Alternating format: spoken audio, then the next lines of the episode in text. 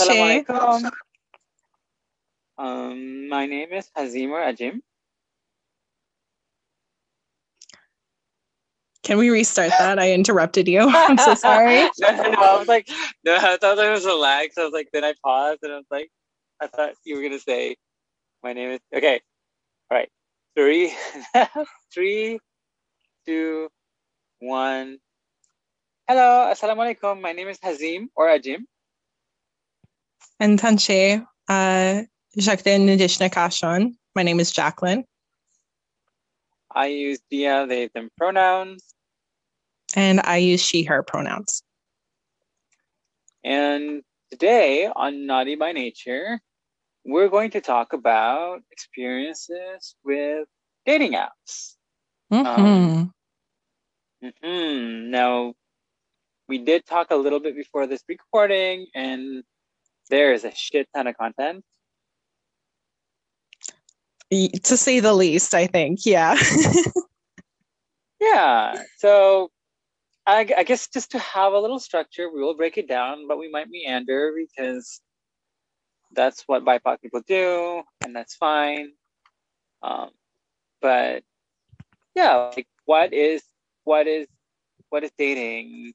Um, like what what what it, what entails um, the dating app experience um, specific to our identities, right? So we'll start off with that the what. So we're going to go who, what, when, where, why.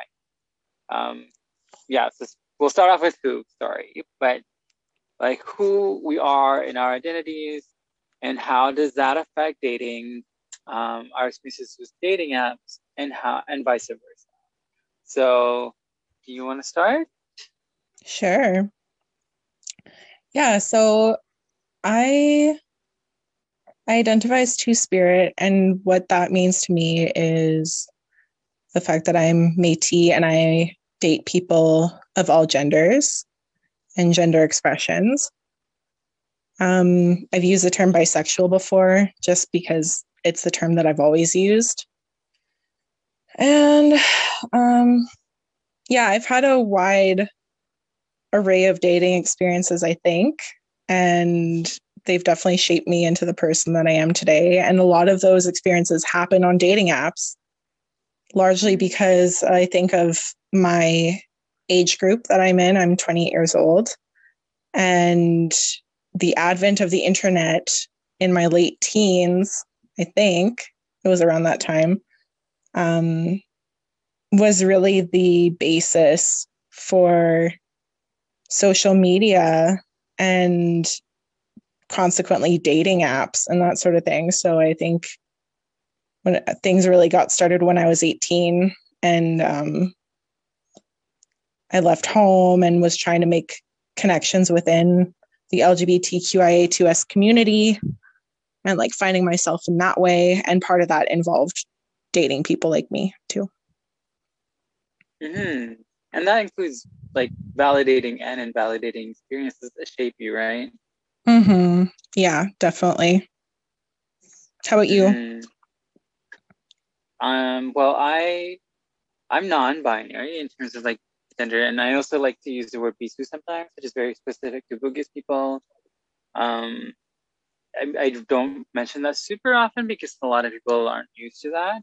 Um, mm-hmm. But if they take the time to learn that, then I'm usually instantly attracted to them, which is like bare minimum, like, you know, uh, oh, you took the time to learn something about me. You are the one. Um, but um, yeah, I exploring my queerness um, through the app. I did used to identify as gay, and still I often, in terms of dating spheres, it's primarily around gay, though I'm very jaded by cisgender. Mm-hmm. Um, gay people, but I think back home, so back home in like Malaysia, Indonesia, or Nusantara, um, it, it's a lot more difficult than here to explore dating uh, through an app. I did not mm-hmm. download any dating apps back home. Um, actually, the first app I downloaded when I arrived in Canada was Grindr. Ah, um, uh, Grindr. Uh, but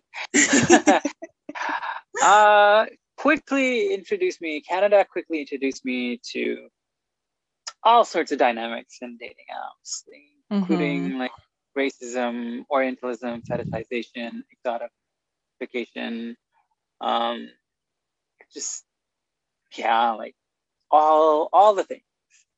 Mm-hmm. Um, but we're not just going to talk about negatives here. There are um, and not that it's a binary of negative or positive, but we we want to share some successes as well because there is a reason why queer people will use dating apps still, right? Mm-hmm. Yeah, absolutely. Uh, hmm Did you want to share like? Yeah, let, let let's start off with successes. So why don't you share like your positive experiences with with dating apps?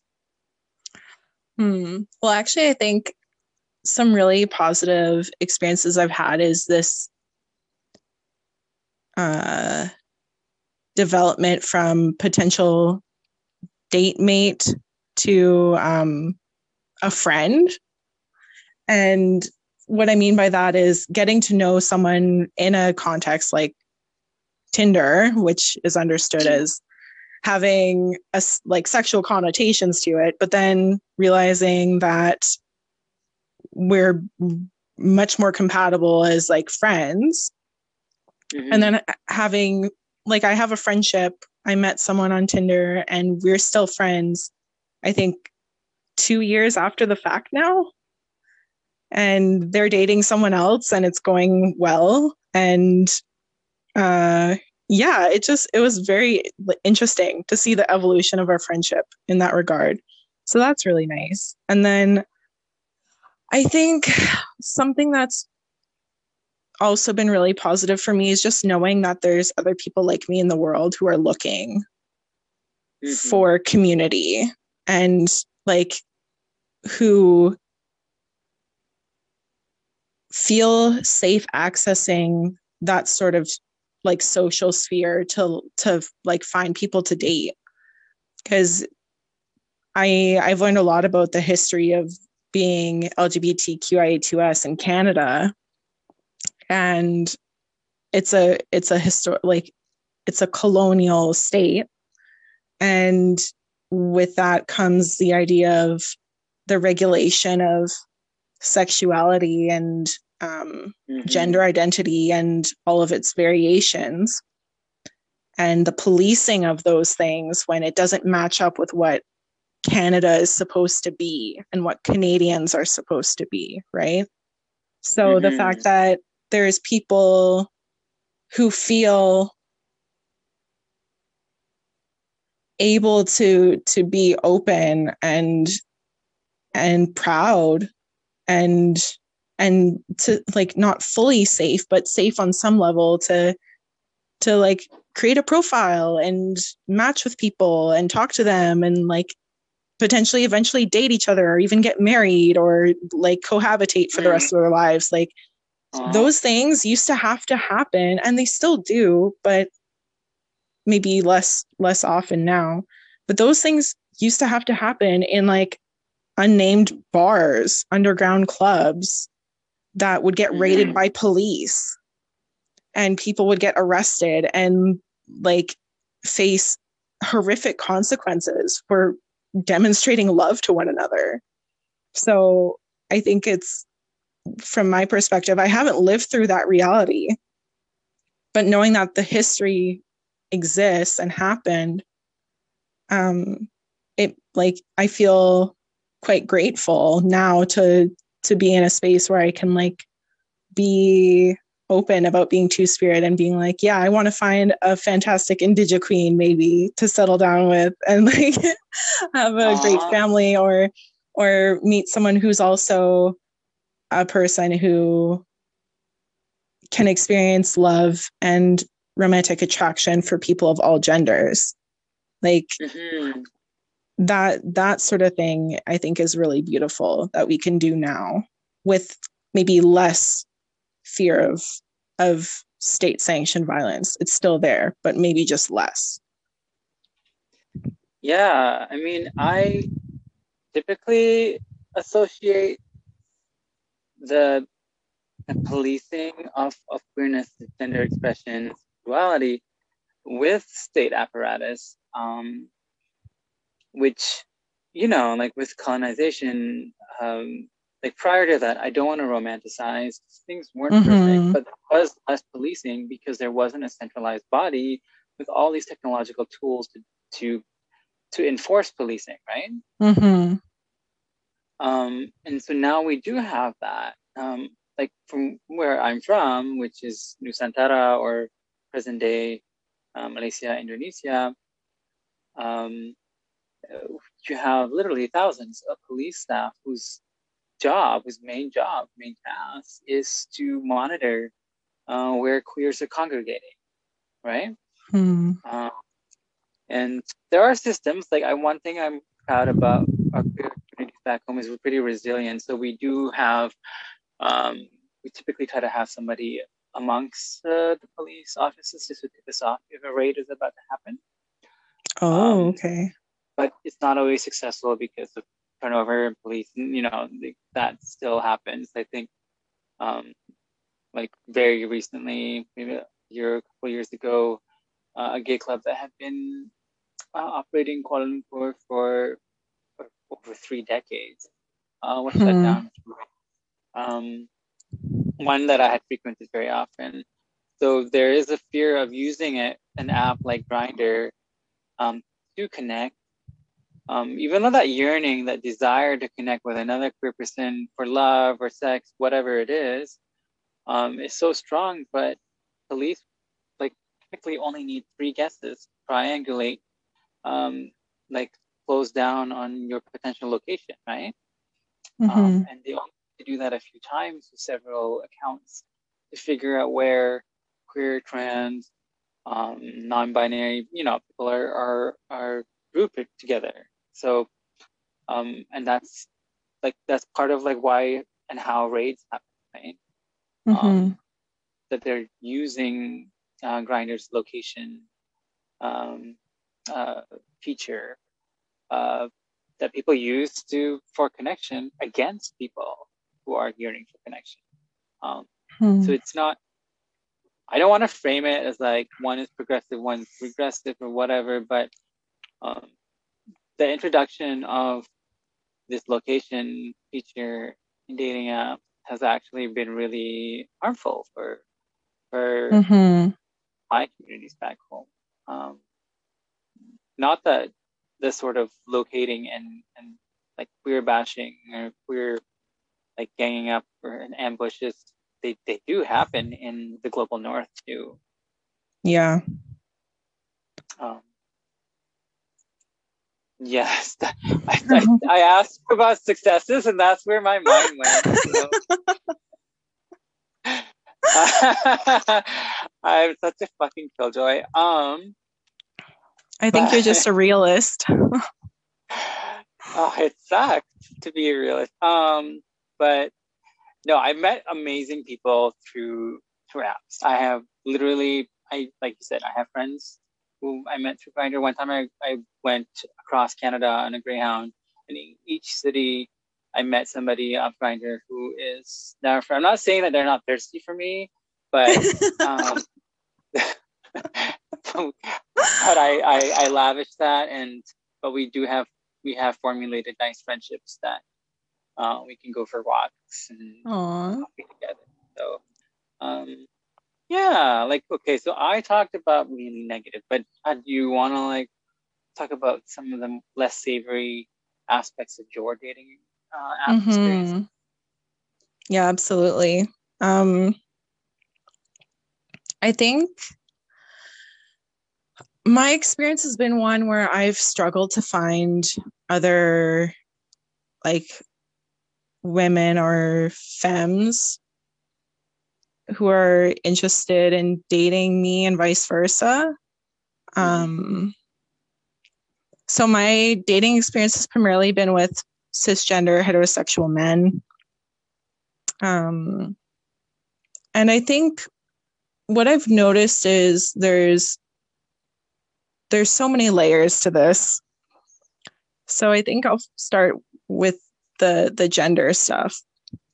Um, I have just consistently noticed this idea of misogyny and uh, the the experience i should say. It's not just an idea. It's a it's a it's a societal lifestyle um to say the least. And it's manifested in um people thinking that they're entitled to sleeping with me if they pay for dinner or mm-hmm. um relegating me to this role of like the per like their their cheerleader with no other mm-hmm. opinion than the fact that they're so great and the sun shines out of their butt like or or like being put on a pedestal or something just like this consistent notion of objectification and not really seeing me as a person but more so just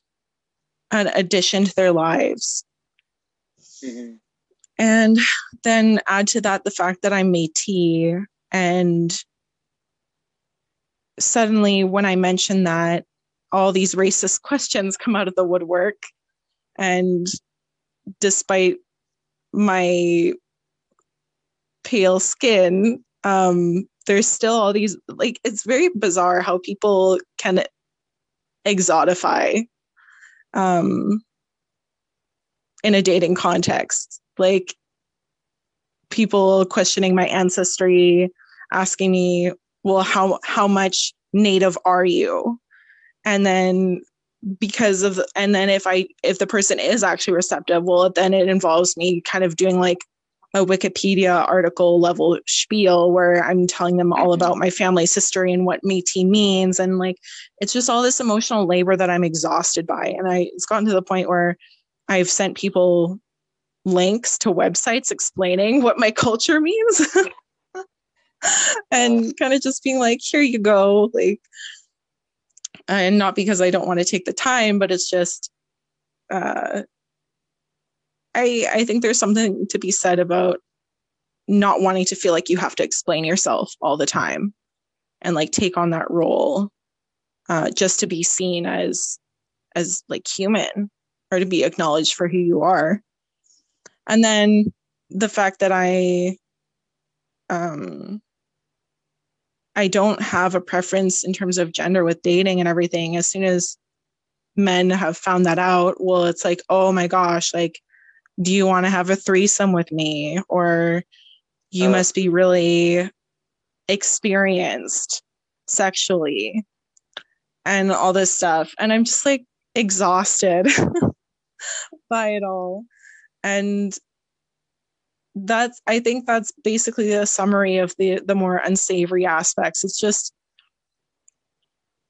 because of the existing culture of like white supremacy and misogyny capitalism all this stuff it all combines into this scenario where depending on your intersecting identities you will have to perform exorbitant amounts of emotional labor with with the other person yeah. Um, and that is happening in a way where you are not guaranteed that they will accept what you're saying.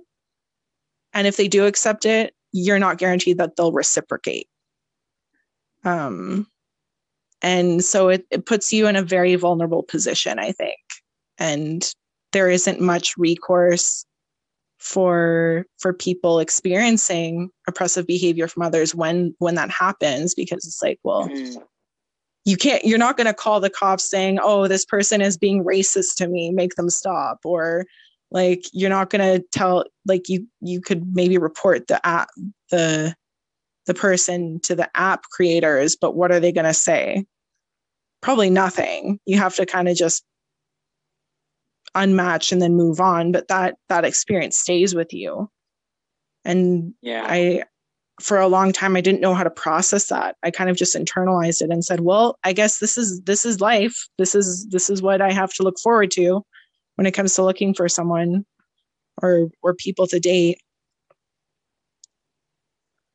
yeah, yeah. it's been it's been an adventure to say the least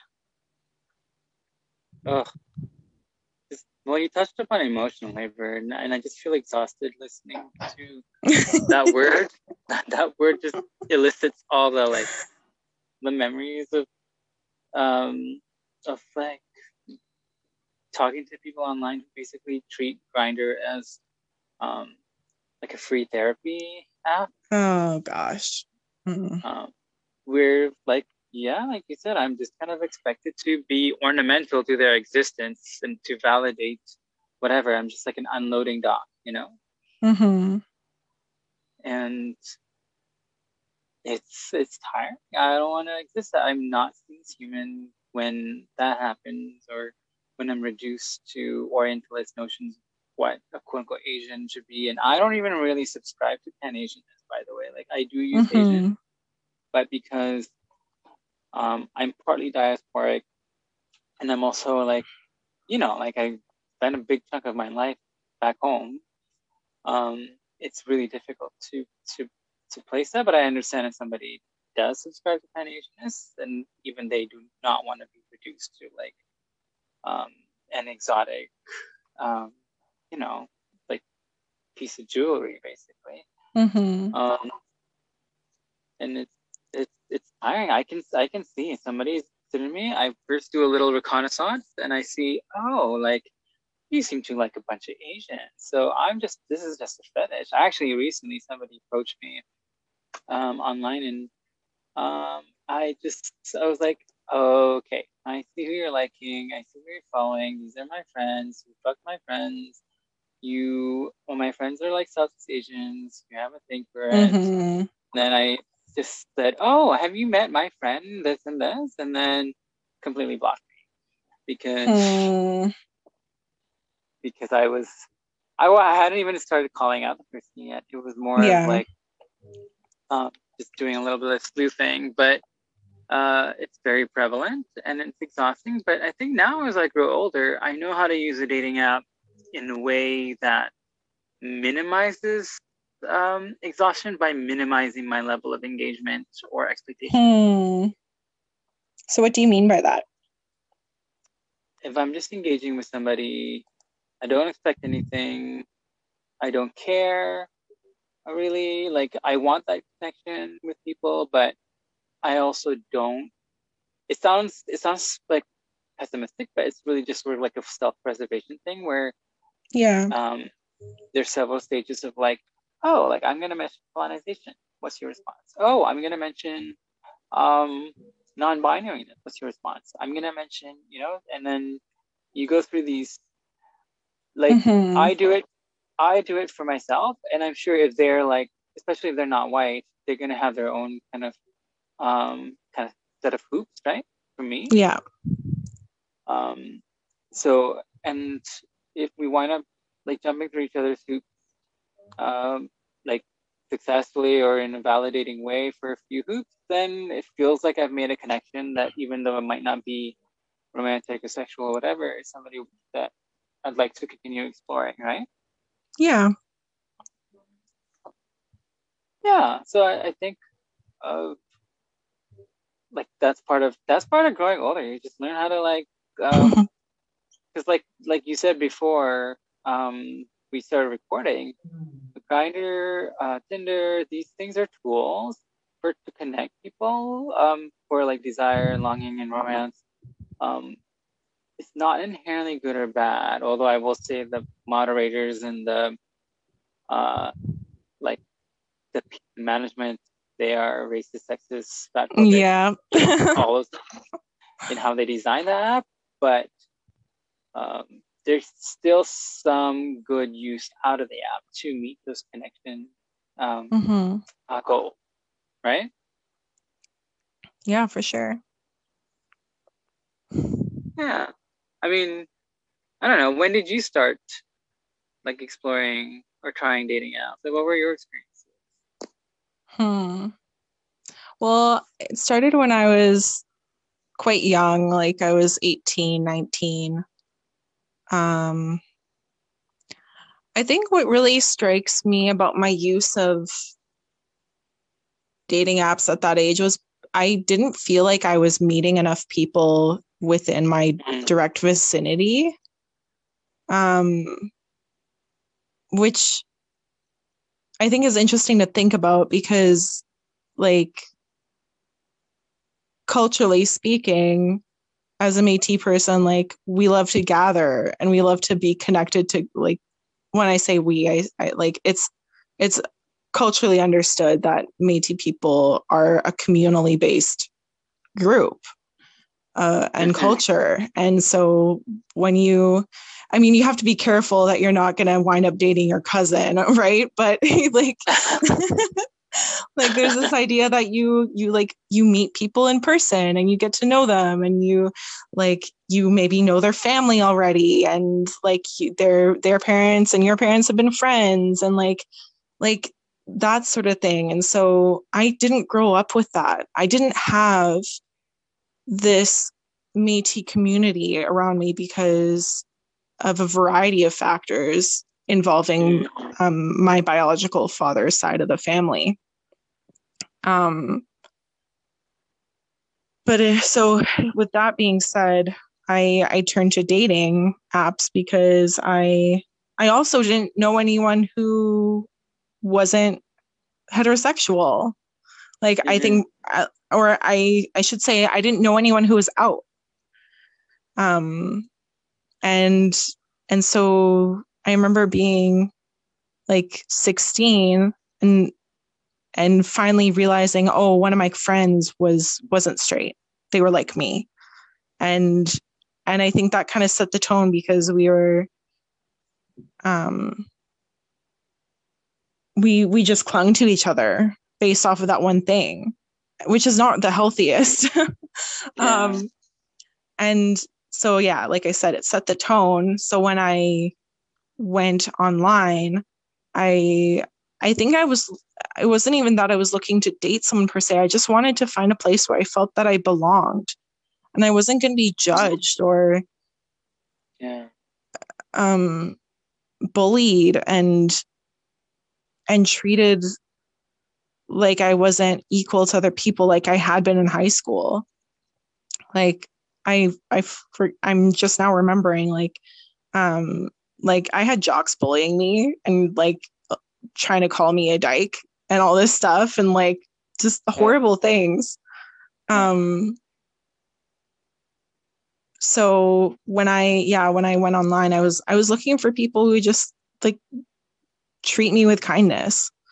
And I'd always wanted like as a teen, I wanted to like date and everything. I wanted like the the kind of like teenage rom com experience. But that didn't really exist in media at the time. Um, and it certainly didn't exist in real time in like my high school life. I didn't know anyone who was like in the community. So I, yeah, I just kind of took it upon myself to, to put myself out there, so to speak, and, and see what stuck. And I ended up meeting someone actually, and it was a very significant relationship but it was also one of the most difficult ones I've ever had. Um, because we we both came from very like trauma heavy backgrounds and that sort of thing and I don't think we had the the support or the language or the resources to to grapple with that healthily. And that's kind of yeah, where where my background is with with dating in that regard and they were also indigenous too so there was just so many things where it was like okay well like if this is this if this is what's waiting for me like just mm-hmm. these these relationships fraught with trauma that's not being resolved um like maybe i should just date cishet guys and leave it at that you know like and it's a really crappy place to be in mentally because it's like, well, why like why should I be made to make that choice? Like why why is that even a thing? And it's and the reason is it's because of reasons beyond my control. Like mm-hmm. there's just so many societal factors working against this idea of having healthy um LGBTQIA2S relationships. Yeah. And society is not built for that sort of thing, at least not yet. So No, it's not. even today, like even today, I still think about this stuff a lot because I I see younger people, um, and I think about my own life too, and where where I want to go with finding a partner and everything. And yeah, Mm. it's it's very telling and disheartening to realize that the concerns that I had back then are still very relevant to my life now.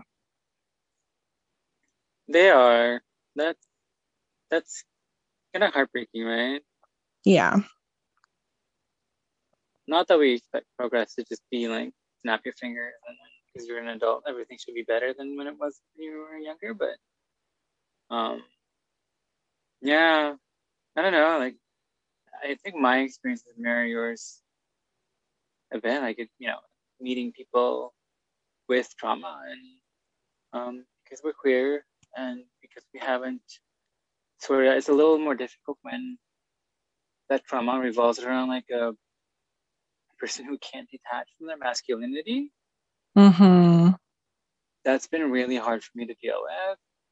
Um, whereas I'm pretty, I I don't know. I've been more and more like you know like comfortable exploring whatever gender. Like for me, it's not even a spectrum. It's like a big fucking pool to like wade into and frol- frolic in. It's not a spectrum. But for Yeah. a lot of uh, men, cis men, um, it's just this sort of thing that requires a lot to disentangle from, and I do not have the energy to help with that. Mm-hmm. Um, and that happens a lot in dating. You think you'd think that oh, you have like five or six messages exchanges with somebody on Tinder or Grindr, like that wouldn't happen. But trust me, six messages is enough to take a toll on how much emotional like labor you put Yeah. in to help somebody sort through like what is non-binariness? What you're not man, you're not woman, you're not, you know. Right. Um, it's now I do that thing where I just ghost, and ghosting is fully advocated for on my end. if somebody is is pulling off, trying to pull off that shit, um, whether it's queerness or whether it's race or gender or whatever. Mm-hmm. Um, but yeah, I I only started having like using dating apps. I was when I arrived in Canada around like seven years ago in Winnipeg, and um, I got like a smartphone, and because I didn't use uh, like a smartphone back home actually, um, and then first app I downloaded was Grindr, and like sharks to a pigeon in the water. Um, when when when I downloaded it, all those like hungry Winnipeggers were like, "Oh, fresh meat! I can smell blood." Um, you know, and I was like, "Oh, they want me." I feel so flattered, but then I realized why they wanted me, Yeah. and it was, "Oh, you're an Asian. Oh, you're you know, you're easy, or you're this, or whatever." And um, it didn't Mhm. feel so empowering or flattering anymore. Um, Yeah.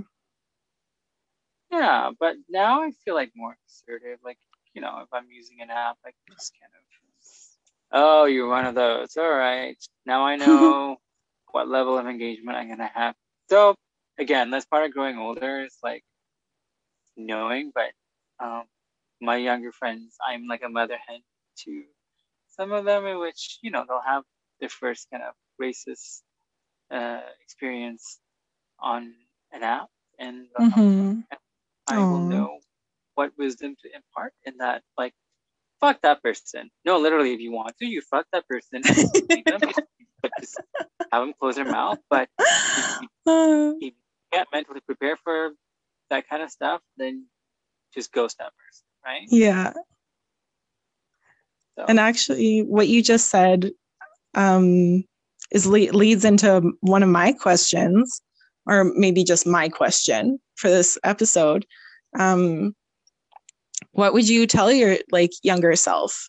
What advice would you give to your younger self when it comes to to dating and navigating dating apps and that sort of thing, aside from what you just shared with everyone? hmm. I would say don't seek validation or empowerment through dating apps. Hmm. Uh, that's definitely not. Uh, but also, hmm. just trying to find something positive here. So. I mean, if you can't, it is what it is. Like that's life. Uh, well, there are genuine people looking for a connection, right? Mm-hmm. Uh, there are.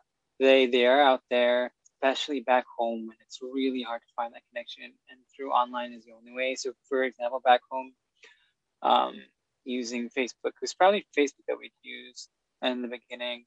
If you send a message to somebody, you put PLU at the very bottom, which means people like us, and that mm. somebody knows responds affirmingly to that, then typically you can start off a conversation about like queerness or whatever it is, right, with that person. Um, hmm. Those codes and acronyms change through time because um, you have bodies like the police, the state on your tail and adapting to that. But yeah, um, one thing for certain is that people will always find ways to sidestep those kind of that kind of oppression to mm-hmm. feel that connection and part of that is, is using these apps so that's one positive it's like if you see connection um, and you're patient and you're mentally prepared for all the garbage in the way um, you might actually get it right mm-hmm. how about you what, what would you tell your younger self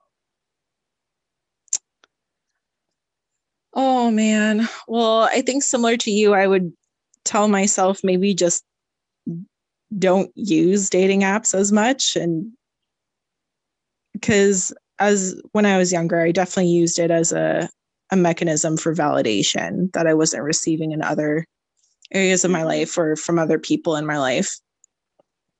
Um and also I think because I was just raised in a society that says that women should seek validation through relationships to men. Like, mm-hmm. um, I think though, what I would encourage my younger self to do is just to com- be to be completely transparent about who I am and what I'm looking for in another person, and to be very firm with my boundaries. Um, I think for a long time, I struggled to figure out who I was. And because of that, I would get lost in relationships with other people and kind of adjust my personality to whoever I was dating in an effort to preserve the relationship, which is just not a, a healthy thing to do at all. And I would definitely tell my younger self just be totally real with the people that you're connecting with and whoever stays is clearly on the same wavelength as you and whoever leaves is not meant to be in your life and there's nothing that you need to fix about that it's just the way that it is and you'll be okay yeah that's that's actually really nice. Ah, I wish, I wish, I wish my younger self had met your current self. I mean, also your younger self, but also. Same here with. I wish my younger self had met you right now. Like, oh my goodness. Uh, but that that's that's that's part of um of of us being queer is that we we kind of grew up to be um to be you know to, to be guardians for for our younger queers baby queers yeah you know? yeah absolutely yeah. like i don't know like i've met a few younger people who have gone through situations similar to mine in which you know they become refugees or they've been disowned and um or you know like or they're facing racism and typically mm-hmm. they will turn to dating apps for uh for validation and when they find out that they they're not getting it from there. Um, when they do turn to me, or if they do turn to me, I'm just so ready to like give them all the love and all the validation. Aww. Like, fuck that person. Don't fucking use Grindr right now. You are beautiful. you are gonna make it. Um, yeah, I like. I, I don't know. It's just, ah, like I know we're both we're both uh, elderly queer guardians. Yeah. Oh, that's wild to think about. Actually, the fact that we are, yeah, yeah, depending on your your social, like your identity intersections, like we're technically mm-hmm. elders. Mm-hmm. Wow. But we also have elderly queer guardians looking out for us. This is true. Yeah. Oh, you know, and see, so this is the thing. Maybe we can end off with this. Like, I think, I think that's something that really needs to happen more is like, and, and not to say that it's not happening at all. Like, what you just described is what I do too. Like, I remember going to nightclubs and stuff and seeing men doing very shady things to people or like trying to mm-hmm. pressure people to leave with them and i step in and i pretend to be their best friend from high school or something you know um, mm. But I think there's really something to be said about like that that mentorship aspect and helping to guide younger younger generations in ways that feel good for them and may ensure their safety and mm-hmm. ensure their flourishing um, whether it's in dating or just navigating life in general. Oh, I'm, I'm like, I'm almost tearing up because you just reminded me of my exploration of queerness um, in my like like late teens, early twenties. I didn't feel comfortable being around men, and mm-hmm. I didn't mm-hmm. know I didn't have a language or anything. I just knew I didn't, you know, want to be around men. Yeah. Um, but my posse was a group of uh, lesbian women. Some of them were slightly older, and we'd go to the clubs and I'd be dancing with a guy, and then I'd be like, "Oh, I want to go home with you," and then they would step in like, "That's a fuck boy, doom and then they would take me out for like the most amazing food, and you know, like drive. I like, love that. Um, and yeah, just like older queers looking out for younger queers, and it's not like this. It's it's just yeah, you just it's, it's and then they probably had older like um, elderly queers looking after them mm-hmm. passing it on collective like um, responsibility that we, we share with each other yeah because ah i have all the fuzzy feelings yay um before we close off do you want to give a review like a quick review of a dating app Oh, wow. Well, mm-hmm. okay. I'm going to talk about a dating app that doesn't actually exist. Um, imaginary? Like, what would you have?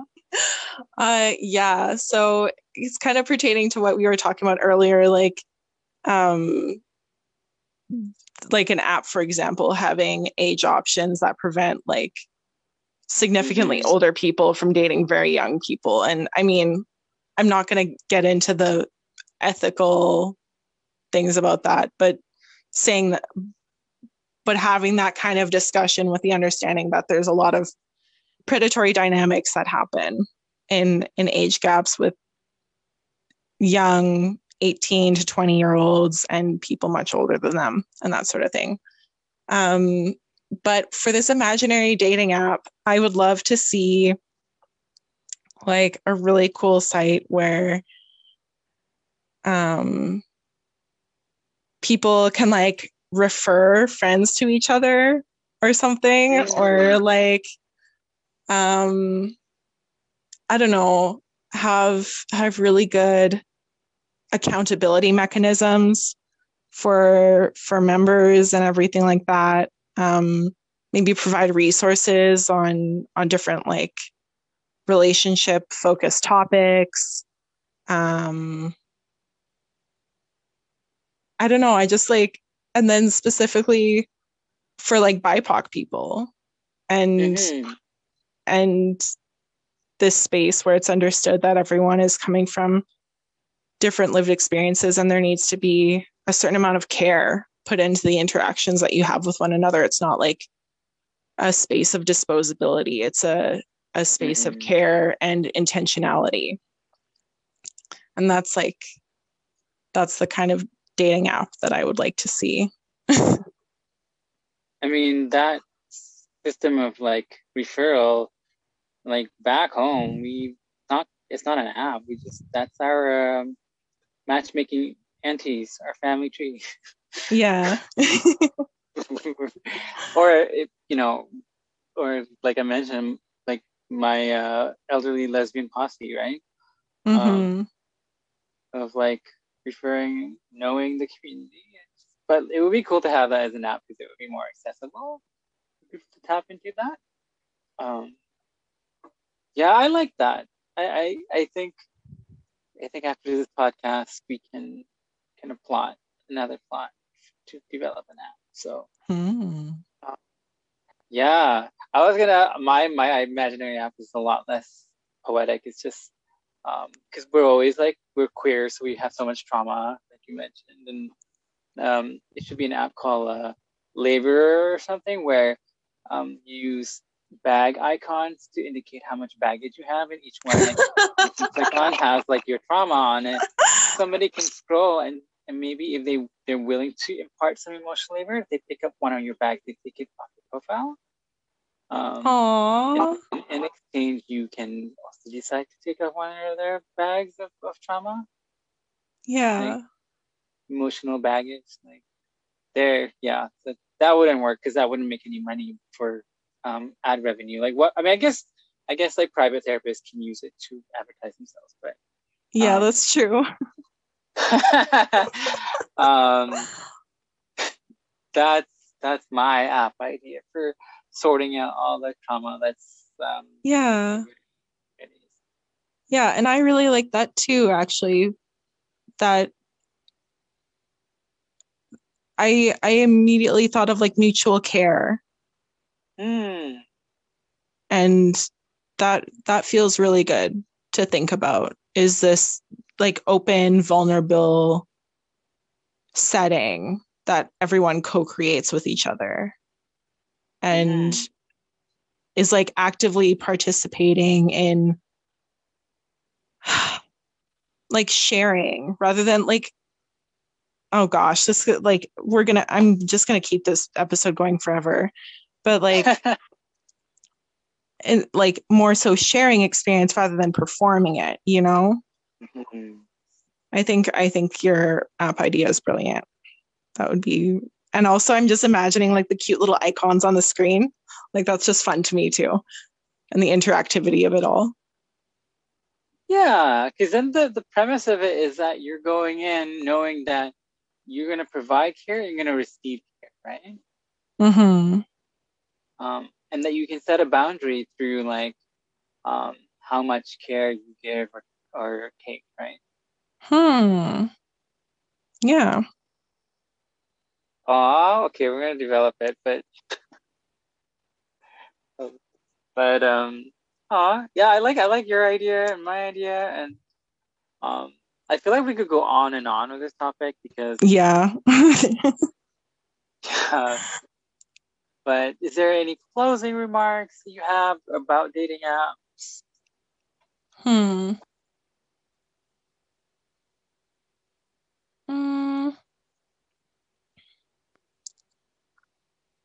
I think. Mm, oh, interesting. I wasn't expecting to talk about this, but um, I think when it comes to dating apps, there's a lot of responsibility uh, that the the creators and moderators of these apps have that they might not be willing to acknowledge, or maybe they do and they capitalize it in questionable ways. And I think there needs to be some acknowledgement that, like, every app that you use is constructed specifically for a purpose yeah. And it's good to be informed about what that purpose is and how you're going to interact with it and how you're going mm-hmm. to use that app for your own for your own benefit, frankly, and yeah. how much of yourself you want to put into it and how much you are hoping or expecting to receive in return. Mm. And then putting yeah. that all together with this idea of just, yeah, um, mm, there's, I think there's a lot of power in spaces where there's an opportunity to connect with people and it needs to be used wisely. Yeah. There's a lot of power in those places, spaces are where people are vulnerable and they're seeking connection, right? Mm-hmm. That was really beautifully said. Thank you. Yeah, I'm not gonna add anything to that. I think it's perfect closure. Um, but thank you, Burung Halang. Merci, Burung Halang. And that is our episode um, on dating apps. So uh, we will see you next time, right? Yeah, absolutely. I don't know if we figured out our topic for next week, but as per usual, it'll be a great discussion. Yeah. Um, stay on. I'm going to stop recording.